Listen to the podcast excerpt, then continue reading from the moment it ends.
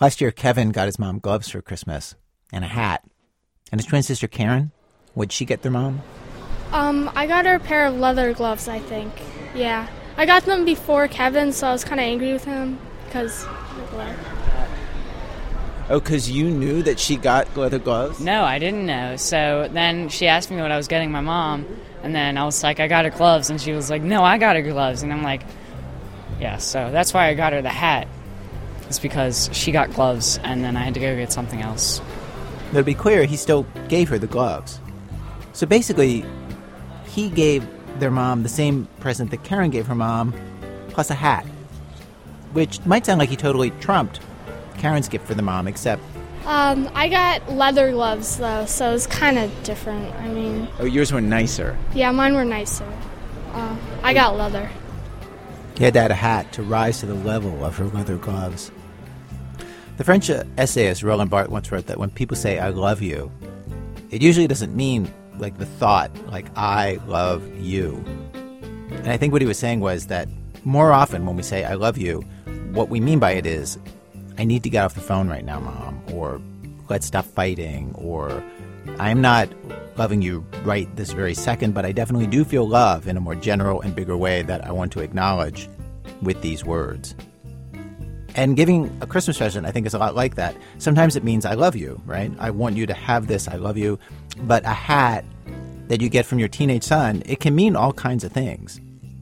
I um I bought the Lego Star Wars Defender class cruiser for a little kid this year, and and what I meant by it was I love you. I definitely meant I love you, but I also meant I know that your mom and dad just split up, and I feel like I should be flying out to California more often to see you, and I feel guilty about not doing that more. And I know that that is a lot of feelings to be putting onto 927 little plastic bricks. Or, you know, take the gift that Kevin got his dad last year. I got him some hammers because he was low on hammers, and he was gonna. He's good with his hands, and he likes to build stuff. So I got him. A, I got him some nice hammers. How'd that go over? Um, he likes them. I don't have to take his word for this. We're at the Arundel Mills Mall outside Baltimore, and Kevin's dad, JD, is standing right there. They're doing Christmas shopping. Do, do you remember the hammers? I do. He lost all the other ones. So his mother made him buy me hammers to replace the ones that were all gone. But they were all gone, so he brought me an assortment of hammers. And have you used them? Yes, I have. They nice? Uh, they're hammers, you know.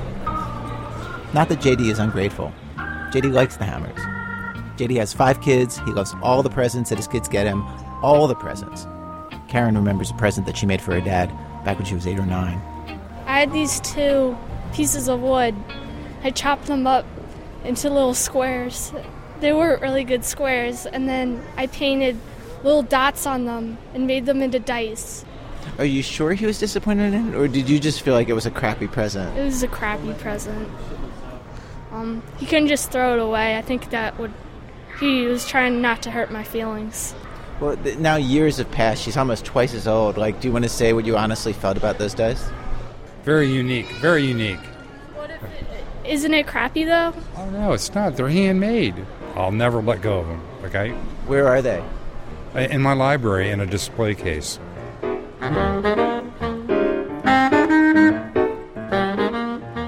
Okay, this sounds like it can't possibly be true, but both kids insist that yes, he is not being sarcastic. He saves everything, has big display cases with old presents and toys in them. But you know, if your parents are fine with any crappy gift, that poses another problem. Uh, we got some uh, stuff for our parents. My mom, she got lotion. My dad, he got some uh, lanyard for his keys and some bottle openers. Gage and William were also at the mall on this particular Sunday before Christmas. They're brothers, and their parents uh, went to the casino that's part of the mall. Yes, there's a casino, and threw them out here. Gage says with sixty bucks and instructions to buy them Christmas presents. We spent about twenty on their stuff, and then the rest was ours. Keychains, candy, Lanyard. chewing gum. Like the twins, like a dozen other teenagers that I interviewed at the mall, they said it is just really hard buying for your parents. Because they never tell you what they really want. They just want you to be there and want you to be happy on Christmas morning. They really, they don't want anything. That seems kind of bad, but it's true. I could take that sixty dollars and put it in pennies, and they'd be the happiest people in the world. And then they don't care Yeah. either way. You can get them anything. Yeah. Anything at all. I get them a bag of chew toys and they, you know, they'd like it. I dare you?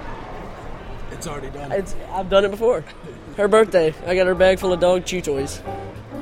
Yeah, and milk bones. And what'd she say? She was like, "Is this for the dog or for me?" And I said, "It's for you." And she was like, "Okay, thank you." I could not reach his mom to get her side of the story. But I think, come on, any parent tearing off the wrapping paper and seeing that gift, like, I just think that they just think, like, huh? In this season of gift giving, if it is the thought that counts, okay, what exactly are the thoughts behind most presents? Well, they're complicated. Sometimes they're really, really complicated. And today on our radio show, we have stories of people giving gifts, and we have stories especially of people receiving gifts. Some of the gifts quite spectacular, and trying to divine the motives of the people who gave them. From WBEZ Chicago, it's This American Life, distributed by Public Radio International, a special holiday show. Stay with us.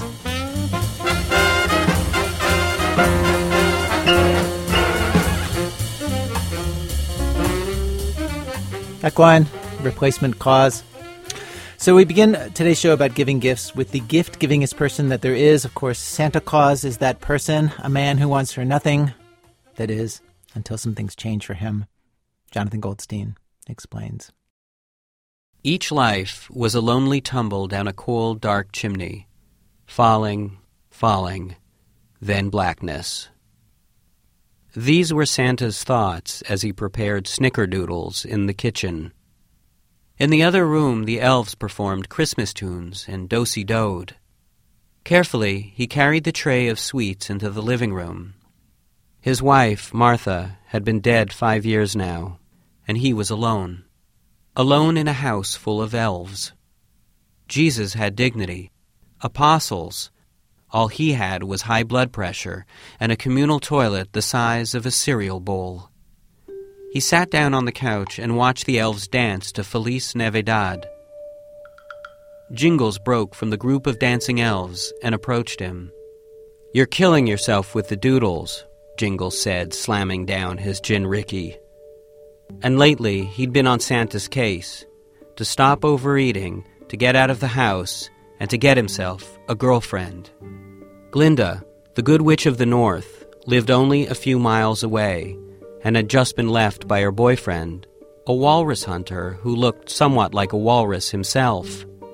Glinda's into the Wilford Brimley type, said Jingles, so you've totally got a chance. Glinda, said Santa, but she's so sparkly.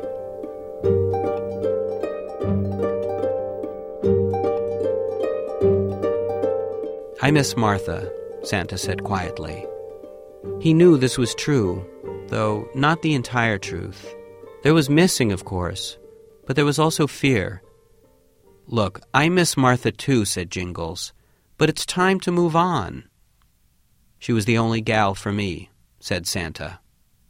Jingles put his tiny hand on Santa's knee. To be frank, Jingles said, I always thought your relationship a little narcissistic. Mrs. Claus was like your twin, but with bosoms. Did you plan your outfits together? We just had the same taste, Santa sobbed. Jingle Bell Rock started up on the squeeze box, and Santa took that as his cue to head to bed. He never could stand rock and roll Christmas songs. He liked Christmas songs, and he liked rock and roll. He just didn't like them together. Martha had felt the exact same way.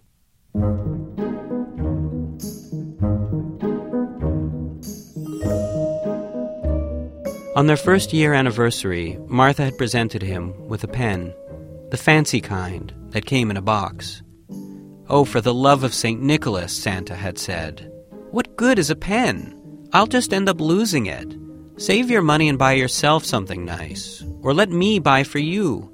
That would make me most happy of all. For a man famous for his giving, Santa was terrible at receiving. Martha took the pen back and apologized, and that was the end of the gifts. After she had died and Santa was cleaning out her stuff, in a jewelry box, filled with the old love letters he'd sent during their courtship, he found the pen. He clutched it on the edge of the bed and wept.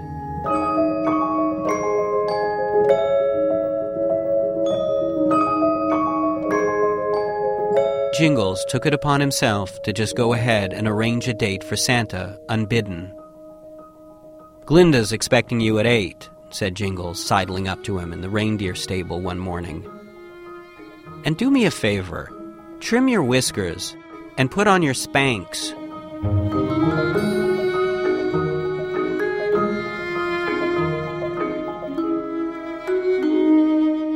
As instructed, Santa appeared at Glinda's doorstep that evening, a paper bag of roasted chestnuts in his hand. Come on in, Mr. Claus, said Glinda with a sweep of her arm. She was dressed all in white, and the house smelled of fresh gingerbread. Santa observed with a smile that there were several magic wands, gold and sparkly, in the umbrella rack. For most of the evening they sat by the hearth and made clumsy conversation, about the loneliness of living at the North Pole mostly. Unless I absolutely have to, I don't even bother going outside, said Glinda. And when the cable goes out, it is out, said Santa. After a beat of silence, Glinda looked at him, a smile across her face. Is this a good conversation? she asked. Santa laughed and assured her it was. They played cribbage drank eggnog, and watched the snow outside the window fall. And in the vestibule before leaving, Glinda placed her hand on Santa's shoulder and kissed him right beneath his eye. As she did, Santa felt as though his chest were a chimney, and inside, a sleeping dove was stirring awake. They made a date for the following weekend, and just before he left, Glinda gave him a container of cranberry mini muffins she'd baked. Santa told her he could not accept such a gift, at which point she thrust it into his chest with surprising force. Take it, she said. On the sleigh ride home, Santa realized with mixed feelings that he'd hardly thought of Martha the whole night.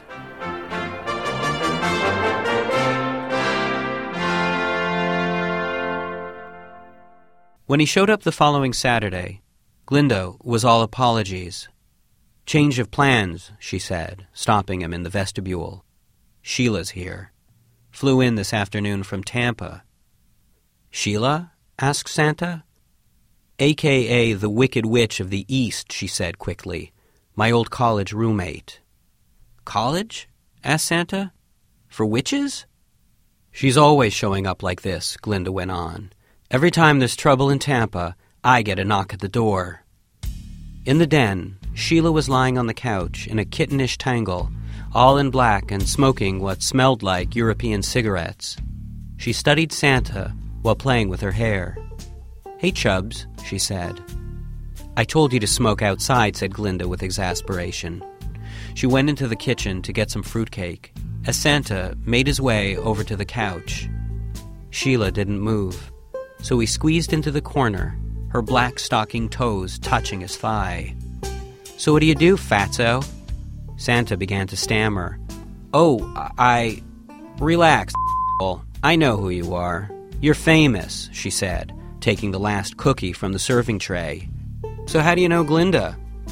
Oh, we're neighbors, said Santa. And you buy this good witch bull? she asked in a whisper. A downward turn in the black arts, and all of a sudden she's moved to the North Pole and rebranded herself a good witch. Who ever heard of a good witch, am I right? It's an oxymoron, like Baby Grand or Jolly Fat Man. Everyone knows fat men are sad. Look at you, totally depressed. Am I right? I mean, maybe a little, Santa said. My wife recently died. And what's with this Glinda? interrupted Sheila. Her name's Linda. Often, when Santa didn't know what else to say, He'd break into a jolly sounding chuckle. He tried it just then, but the chuckle got caught in his throat and came out sounding sweaty and choked. Sheila stared at him. You have this weird crap in your beard, she said.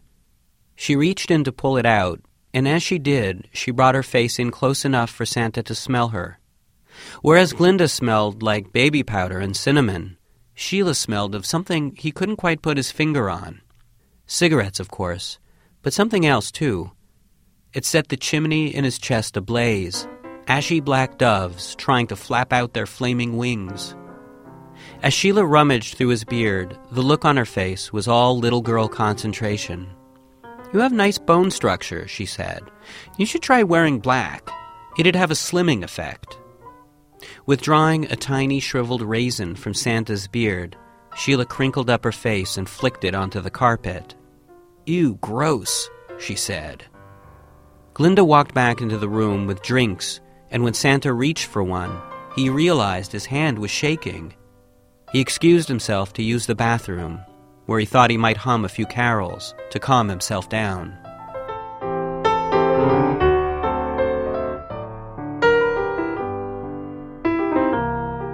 Everything inside the bathroom was glittery and white white glittery soaps, shampoos, curtains. But there, hanging from the white shower curtain rod, was something black. Strung there for all the world to see were a pair of silky black stockings. Sheila's black stockings. For years, Santa had dealt intimately with stockings, stuffing them with coal or presents, and never thought about it twice. But just then, seeing those black stockings of hers, being alone with them, something came over him, and suddenly he was on his toes, biting the tips like a playful pup, like a fat old playful pup. Returning to the living room, Santa sat back down on the couch and listened, enraptured, as Sheila encouraged him to revise his policy on naughtiness. Santa nodded his head, as though giving her suggestion some thought.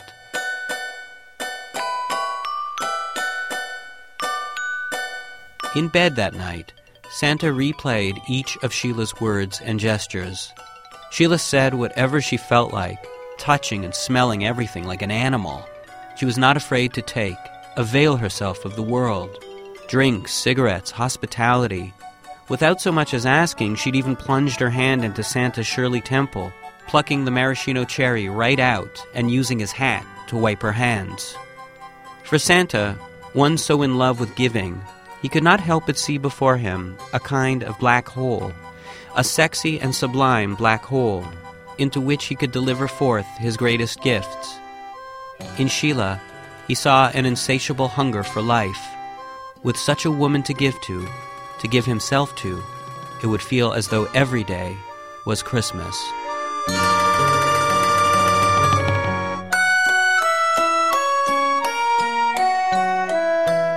When they had made plans for the following weekend, Glinda had asked if Santa could bring along a friend for Sheila, and so he showed up with Jingles.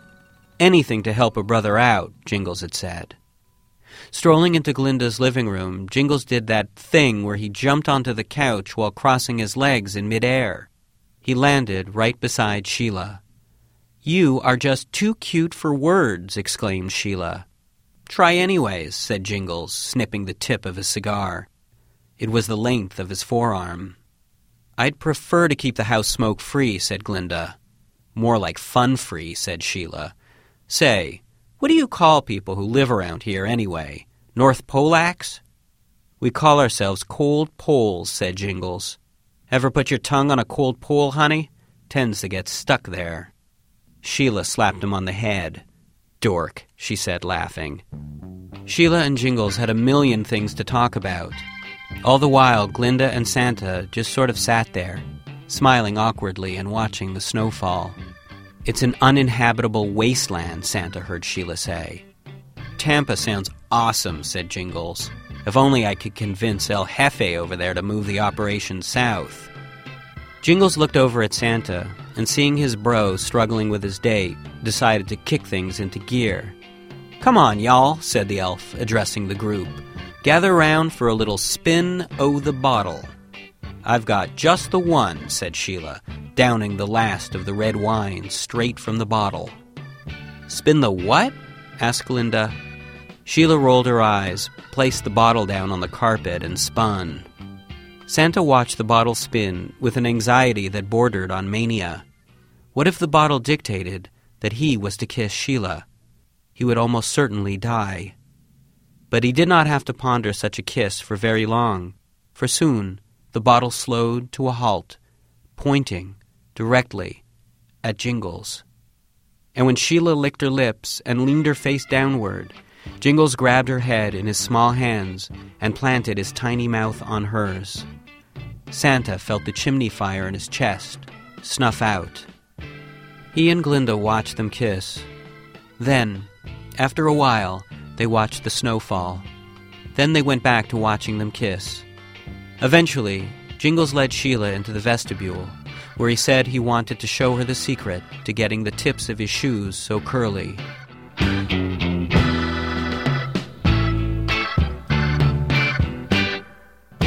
Left alone, and at somewhat of a loss, Glinda got up and fished around in a cabinet drawer beside the couch. Santa thought she might be looking for a game of some sort. But then she said, I have something for you. She held out a glistening package.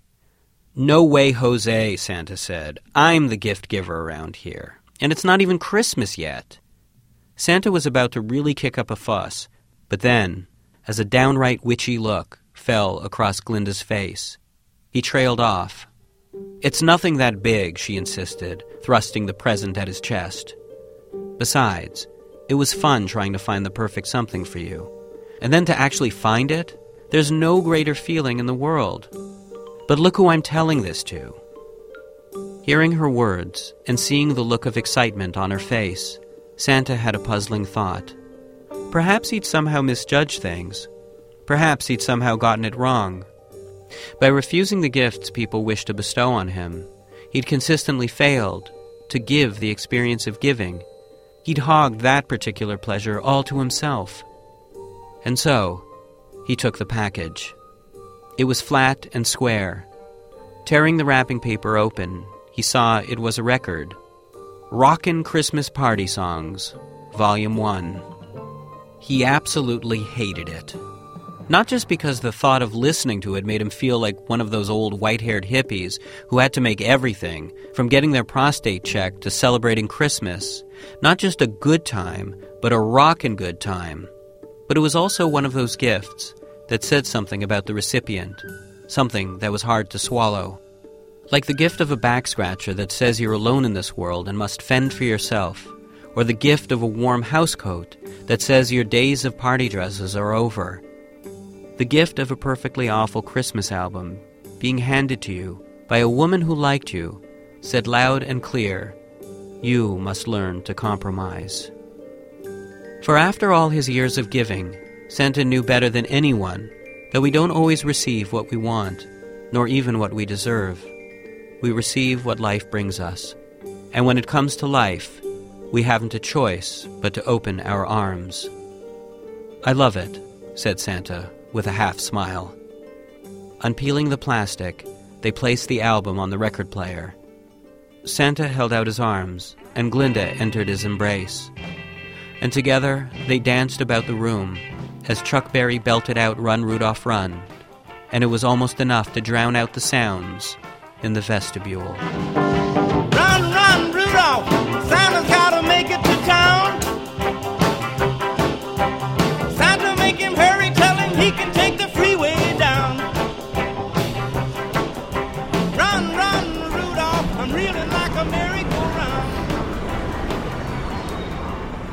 So, do you know what you're getting for your parents for Christmas, or Not yet.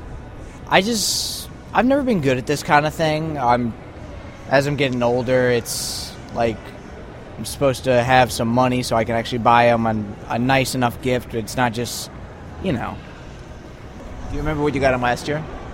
Uh, I believe I got my dad a uh, Sons of Anarchy T-shirt. This is Larry Daniels, 19 years old, goes to community college, doesn't have a job. He got his mom Cowboys memorabilia last year. I believe it was lounging pants. It's like it's like sweatpants. Yes, kind of. They're they're like sweatpants, only made of a thinner material, I believe. And you've seen her in them. Yes, I have. She loves to lounge. Did you see him in the Sons of Anarchy T-shirt? I don't believe I've ever seen him wear it, but he may have worn it. I, my, as I'm getting older, I'm starting to realize my memory's fading as it goes on. But uh, they they were they were generally happy with the present that I got them because, uh, yep. You have no idea where you're going to get them at all. No, I do not. I feel like I may never find something in time, you know? It's, it's, I'm just so lost. Could you just ask them what they want? I could. But it sounds like it, it, it's funny talking to you. It sounds like it's never occurred to you just to ask them. Ye- that's true. I, I, I'm not a, I'm not a question asking person. I'm, I'm just usually, I get nervous. So you've never asked them, "What do you want for Christmas?" No, I don't think I have. I don't know. It just feels like if I ask them, they'll tell me, and like, okay, they'll expect they'll, they'll expect to get it, you know. Because uh, a lot of times when you watch like TV shows or movies where a kid is ex- their birthday is coming up and they're like, "Oh, I want this, I want this. I'm probably going to get it because I've said I want this," but then they don't get it. They're disappointed. I'm like, okay, maybe they'll be the same way, but I don't know. But wait, but you could get them what they want. I could. Yes, I could. Mm, mm, actually, yeah, I probably could. Maybe. Yeah, maybe. Do you think that they would ask you for something that you wouldn't be able to get them? I don't know. They might. They might actually, but I don't. I've never had. I've never been in that situation, or may have been.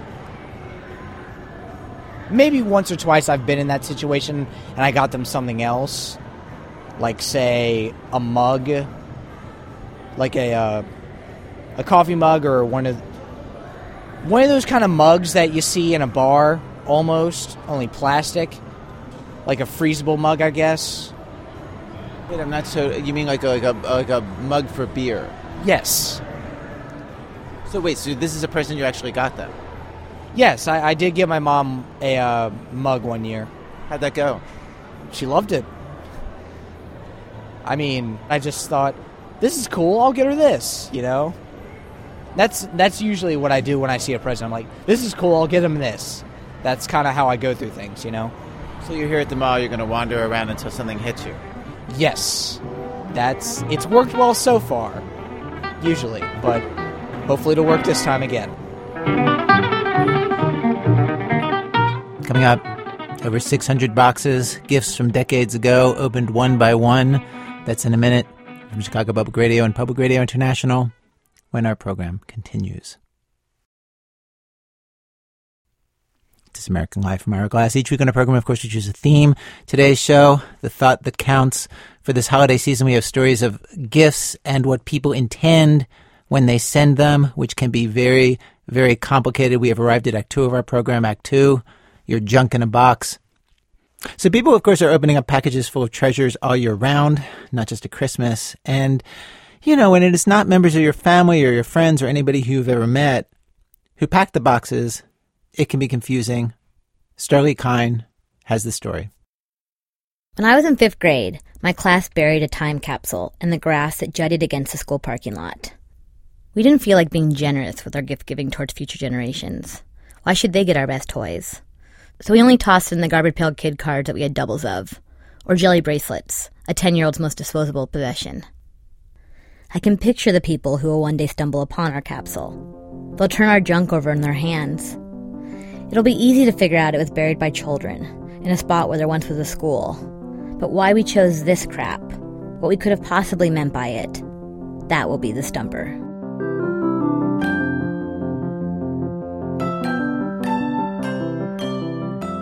In a museum in Pittsburgh, there's a group of people who spend their days opening time capsules and trying to piece together the original thinking behind each one. These time capsules were all left by one person, Andy Warhol. There are 621 of them. He didn't bury them, and they weren't capsule shaped. They were just cardboard boxes filled with his stuff.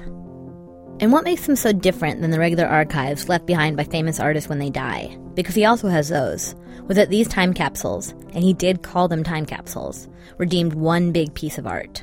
All 621 go together as a set. The contents have to stay together too. Warhol started the project in 1974. He'd fill boxes up with various objects.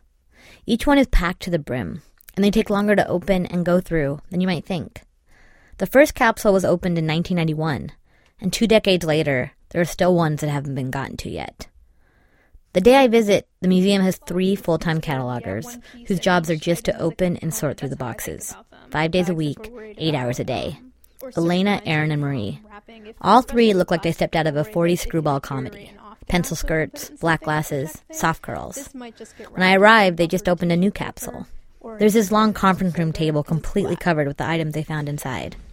We have um, some items signed by uh, Nick Rhodes, Duran Duran lead singer, guitarist, somebody in Duran Duran. Um, letters from uh, Liza, Liza Minnelli. There's also her wedding invitation.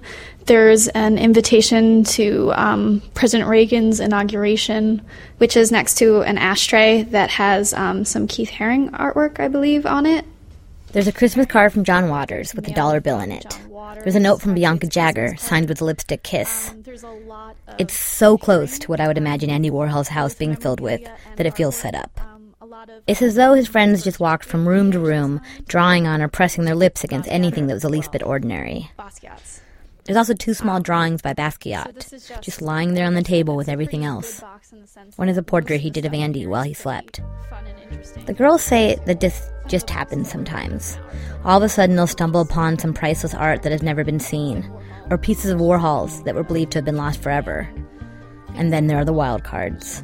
This is the museum's director, Eric Shiner. Did you see this yet? Now, what is it? I believe that would be Rob Lowe, um, naked, wrapped in a huge stuffed animal snake. Is there anything on the back of it? Let's see. Oh, it's actually signed Rob Lowe. Andy, thanks so much for all the fun. Don't forget, I would love something from you. This is a trade. Thanks again. Call me in LA with Rob Lowe's phone number, and he's sending this photograph in hopes of getting something from Warhol as a gift in exchange. I can't put into words how badly I wanted that Rob Lowe photo. The degree of willpower it took to not slowly, over the course of the afternoon, slide it more and more off the table until it fell to the ground, where I would then stand on it until I was able to drop something else, something less valuable my scarf, the microphone, so as to then be able to stoop down and transfer the photo from the floor to my bag. It wasn't because it seemed worth a lot of money. I wanted it for, like, my house, to hang on my fridge. I couldn't understand how we weren't calling the number. When you come across a wallet sized photo of a naked Rob Lowe wrapped in a giant toy snake, which you can tell was done with complete sincerity because of the look on his face, a look that no one but me and the other people in this room would ever see, you do as the photo says and call the number. I had questions that needed answering, such as did he take the photo himself with a timer, or did he have a friend do it? But like everything else, the photo was just put down on the table, and once it was cataloged, back into the box it would go.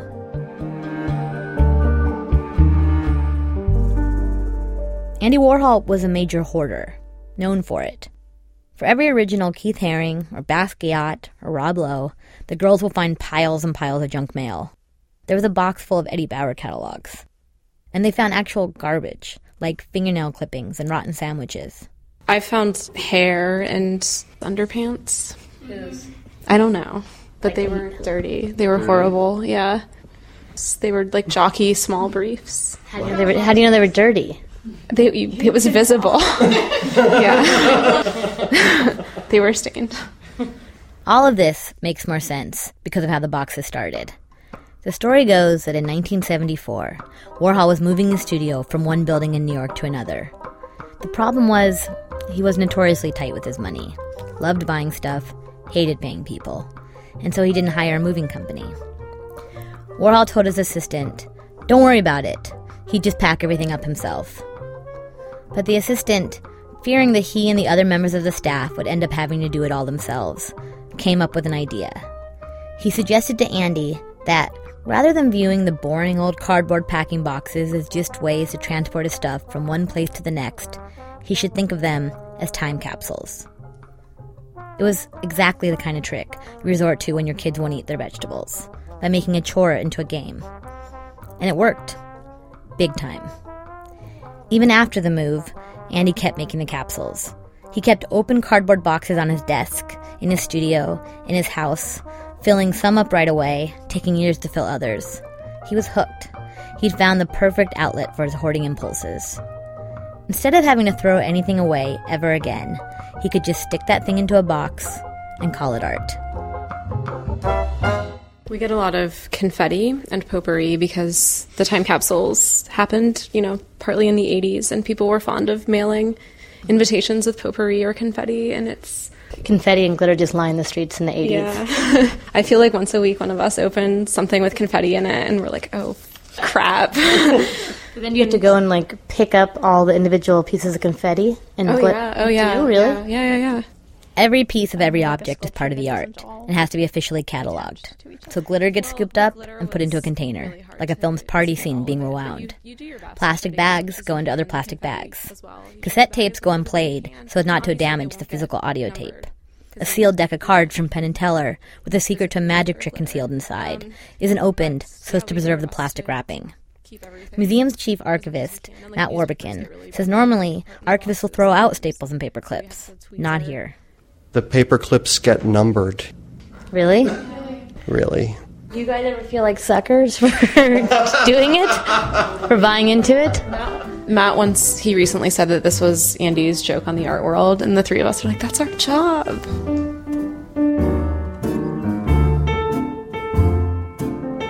So, so this is typical. We have a few boxes that are like this that just have vitamin bottles that he was taking at the time, just like the empty packaging. 20 or 30 of them in here. In this room that's so antiseptic, where the procedures are so set, and paper clips become museum objects, we're still dealing with a man's stuff. It's very personal. The girls know that Andy's dry cleaner's name was Danielle, and that she was always sending him bills, which he ignored. He did the same with the surgeon who saved his life after he was shot, who they found a note from that read, Pay up, you blowhard. But they also know that, along with the unpaid bills, he would send art donations to charities. They know there are letters from fans asking him to sign an enclosed photo, and the photo will never be there, which means he sent it back to them, signed. They know what he looked like without his wig on, that he had a comb over. They know that there's a whole box he made devoted to his mom, and how that one felt extra personal because some of her clothing was inside, and that can connect you to a person more than anything else. They found Andy's clothing in the capsules too. They know there are certain things you can't learn about a person just through reading, like the actual size of their waist. None of the girls say they knew much about Warhol before this job. They're young. One of them says, um, I knew his name. And so watching them feels like watching three really nice people tenderly unpack a stranger's house. And there's more gift wrap. It's cute. There's a lot of gift wrap. Do you want to open that? Under the gift wrap, the girls discover some photos of Andy, taken outside. Oh no, these are. Oh, oh neat. Oh. It's a photo of Andy on a wood pile. Oh. The pictures are just casual snapshots. The girls leaning closer, touching shoulders. For Andy Yeah. from John. John. Oh, from Jon Gould.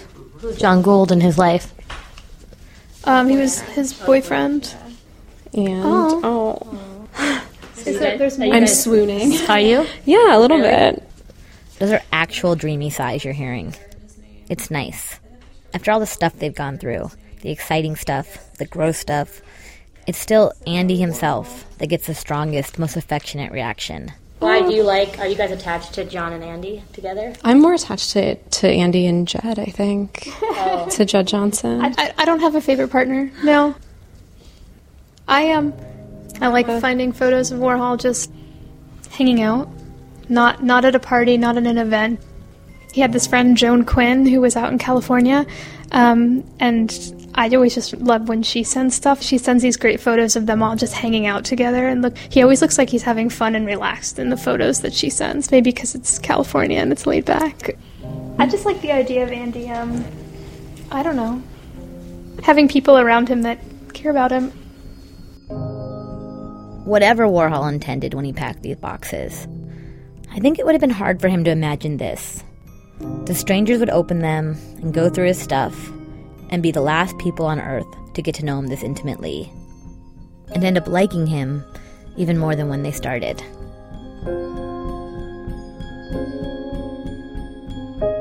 Starlee Kine in New York.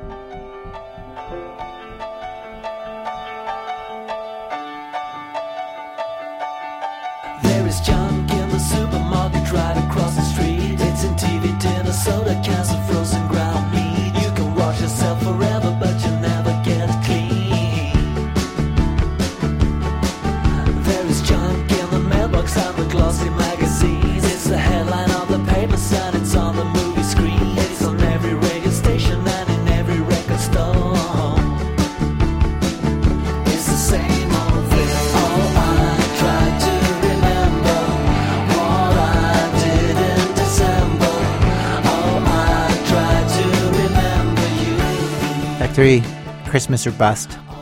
Now, this story of a Christmas present and a teenager at Christmas trying to do right by his parents. It's a work of short fiction from Russell Banks.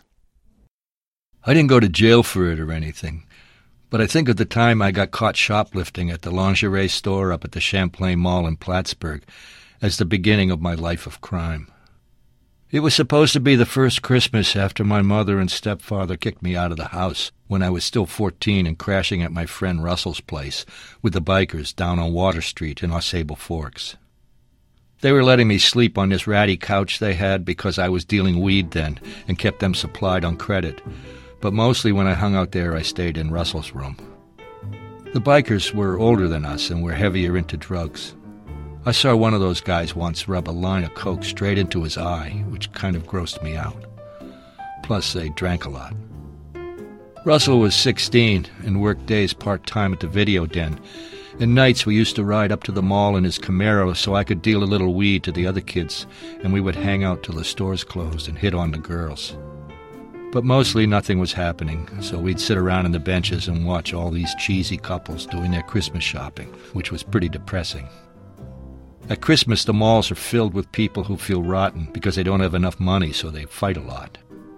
The carols and blinking lights and the guys in Santa suits are supposed to make you forget your troubles, but it's the opposite.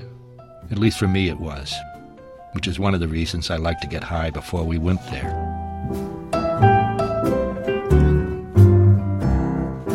This one night, about ten days before Christmas, I didn't have any weed, and I was thinking about my mother and stepfather, how it would be the first time they'd be alone, and I wondered what they'd do on Christmas Eve. What they usually did was get smashed on this eggnog and bourbon mixture my mother said was her mother's secret recipe, and watch TV specials. Around eleven, when the news came on, we'd open the presents we'd got for each other, hug and say thanks, and then they'd go into their room and pass out, and I'd smoke a joint in the bathroom and watch MTV with Willie the Cat till I fell asleep. It was okay, but not exactly ideal. But we had a tree and lights in the windows and all, and last year was cool because I got this excellent suede shearling jacket from my mom, and my stepfather gave me a Timex watch so I could start coming in home on time, he said. I got her one of those long silk Indian scarves that she seemed to like a lot, and for him I got a pair of lined driving gloves. Everybody was happy, in spite of the eggnog.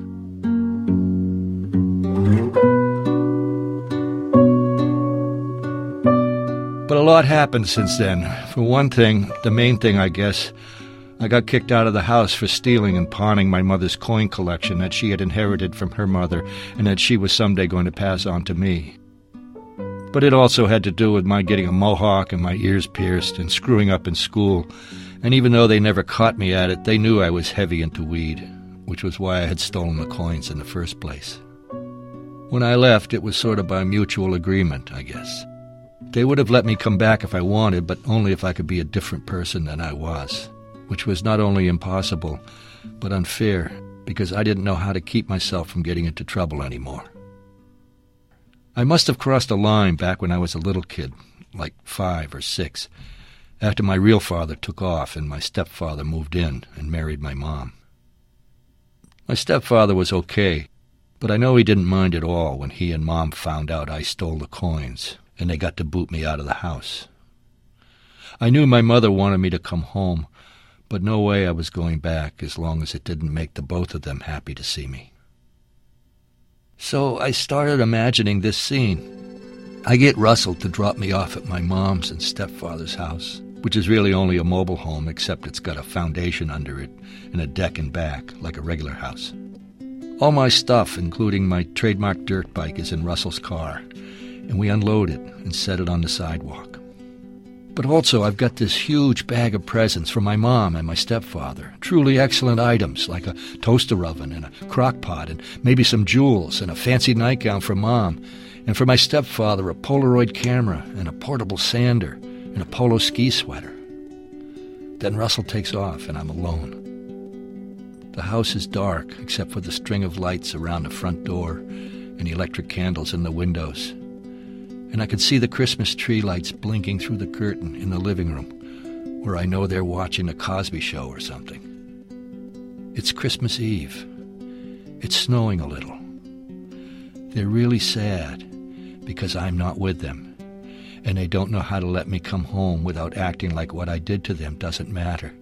Stealing a coin collection, smoking grass, getting a mohawk and all, and living with Russell and the bikers, and not going to school anymore, which they probably know about by now, and dealing weed for Hector, the Hispanic guy at the limbo, which they don't know about.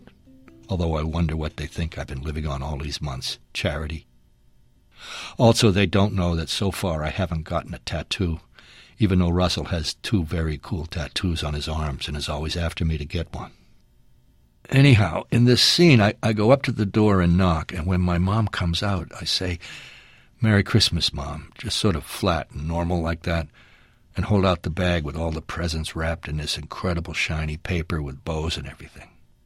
She starts to cry, and my stepfather comes to the door to see what's the matter. I say the same to him. Merry Christmas, Ron, which is what I call him, Ron. And I show him the bag of presents, too. My mom opens the door and takes the bag from me and passes it to Ron and gives me a big hug. Ron shakes my hand and says, Come on in, son. We go into the living room and I distribute the presents to them, and all is forgiven. They don't have any presents for me, which embarrasses them naturally, and they apologize, but I don't care. All I care is that they really like what I got them, and they do. Later, we're drinking eggnog and watching TV, and Ron looks out the window and sees my bike and all my clothes and things out on the sidewalk with the snow coming down. And he says to me, Son, why don't you bring your stuff inside?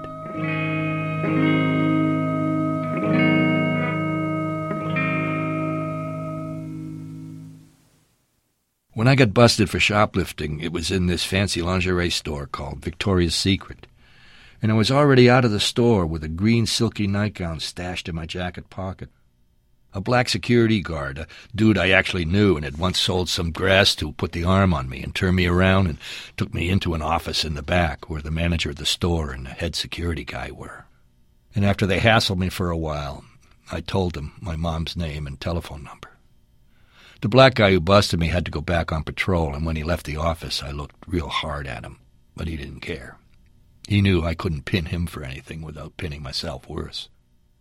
And then, of course, a half hour later, here they come, my mother and my stepfather, her looking frightened and upset, and him just burned, but neither of them talking to me, only to the store manager and the head of security.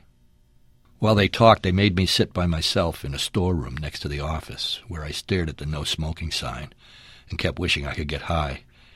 And a few minutes later, my mother came out, wringing her hands, with her face all red from crying. They want to arrest you, she said. And Ron agrees with them. He thinks it would be good for you, she said. But I'm trying to explain that we've all had a lot of troubles on the home front this year, and you're just reacting to that. I'm trying to get you off. Do you understand? Do you? I said, Yeah, I understand. Then she said, If you will go in there and say you're sorry and say that you'll come home with us and stay away from the mall, I think they'll forget about the shoplifting, and Ron will go along. This could be your last chance, she said. Come on. And she took me by the arm and led me back into the office, where my stepfather was joking with the store manager, who was a bald, middle aged guy, and the head security guy, who had a gun strapped to his waist. The three of them were buddies now, and they looked at me and my mom like we were insects. Go ahead, my mom said to me, and she pushed me forward a step. Tell them what you told me. I hadn't told her anything, but I knew what she wanted me to say. I felt weird, like I was in a movie and could say anything I wanted, and it wouldn't make any difference in the real world. They were all staring at me, waiting.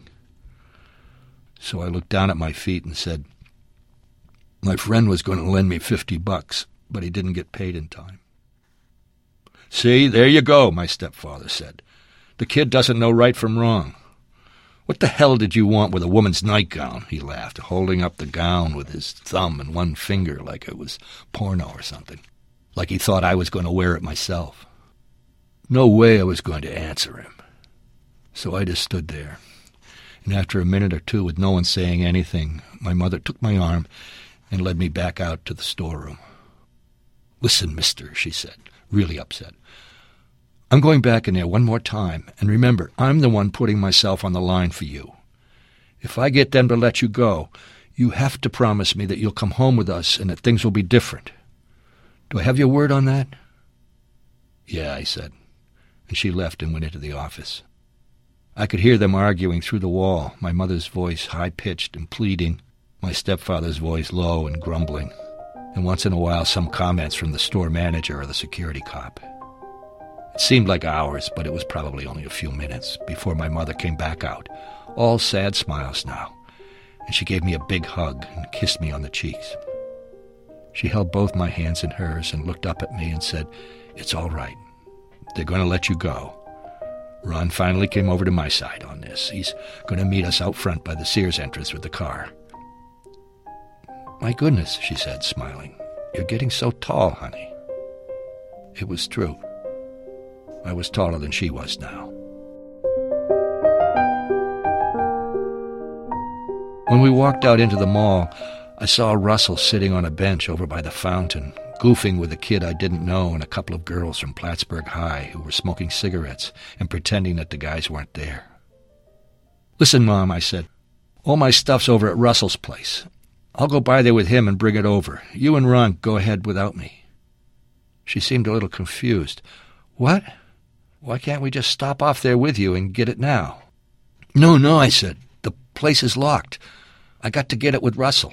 I don't have a key. Besides, I owe him twenty bucks for the rent. I can't get my stuff till I pay him. Can you give me twenty bucks, Mom? I was already thinking about getting high with him and the girls he was talking to and riding around Plattsburgh in his Camaro. No, she said. No. Of course I can't give you any money. I don't understand. Don't you know what just happened in there? Don't you know what I just went through? Listen, Mom, just give me the money. I need the money. What are you saying? Give me the money. She looked at me in a strange way, like she didn't recognize me, but almost did.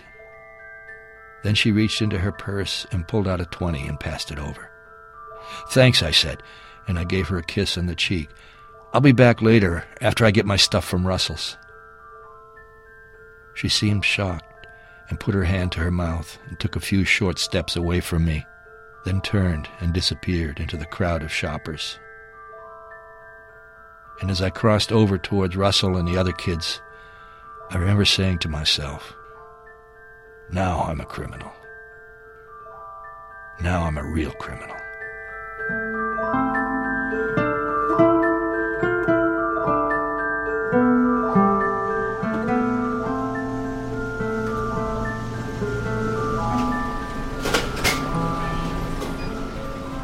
So, do you know what you're getting your parents for Christmas?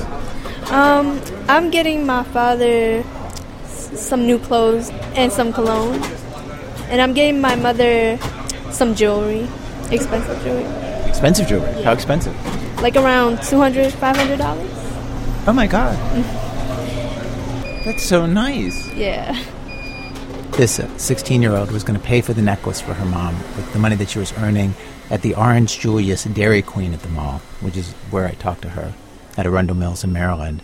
She uh, started there just three and a half weeks before Christmas, and she said that she'd pretty much be spending nearly everything she earned, about $100 a week after taxes, plus her birthday money, to afford this gift for her mom, who works at a nail salon. Have you ever bought her anything this expensive? No. Have you ever bought anyone anything this expensive? Um, no. this is like my first time I bought something really expensive. What made you want to do that for her? I mean, she's like the world to me. You know, she's always been there, thick and thin. she does so much for me.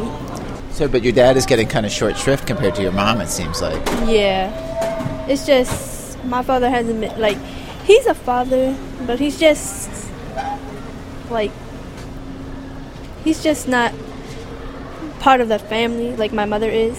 She's like always here supporting us and stuff like that. He's always off somewhere. So you're closer to her. Yeah. What do you think she's to say? Um, I think she's, she's gonna be more surprised. So yeah. My mother, she loves all the presents I give her, even if it's like homemade. She appreciates all the things I give her. Yeah, of course she does. Yeah. There's not a lot of pressure because she loves anything.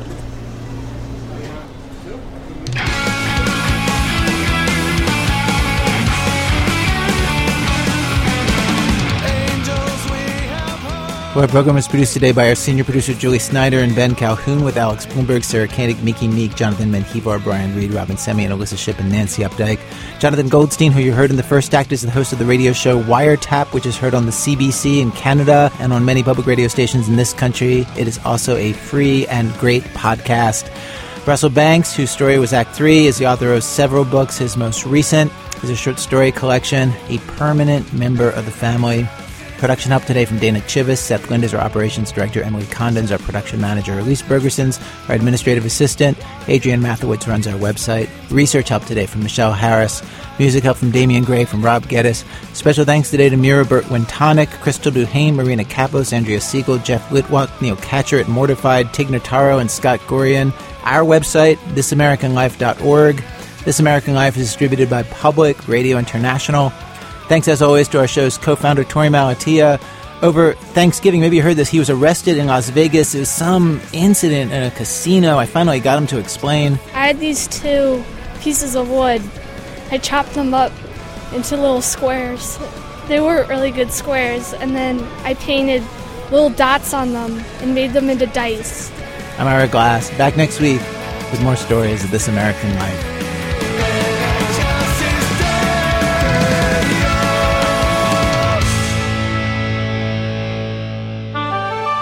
PRI, Public Radio International.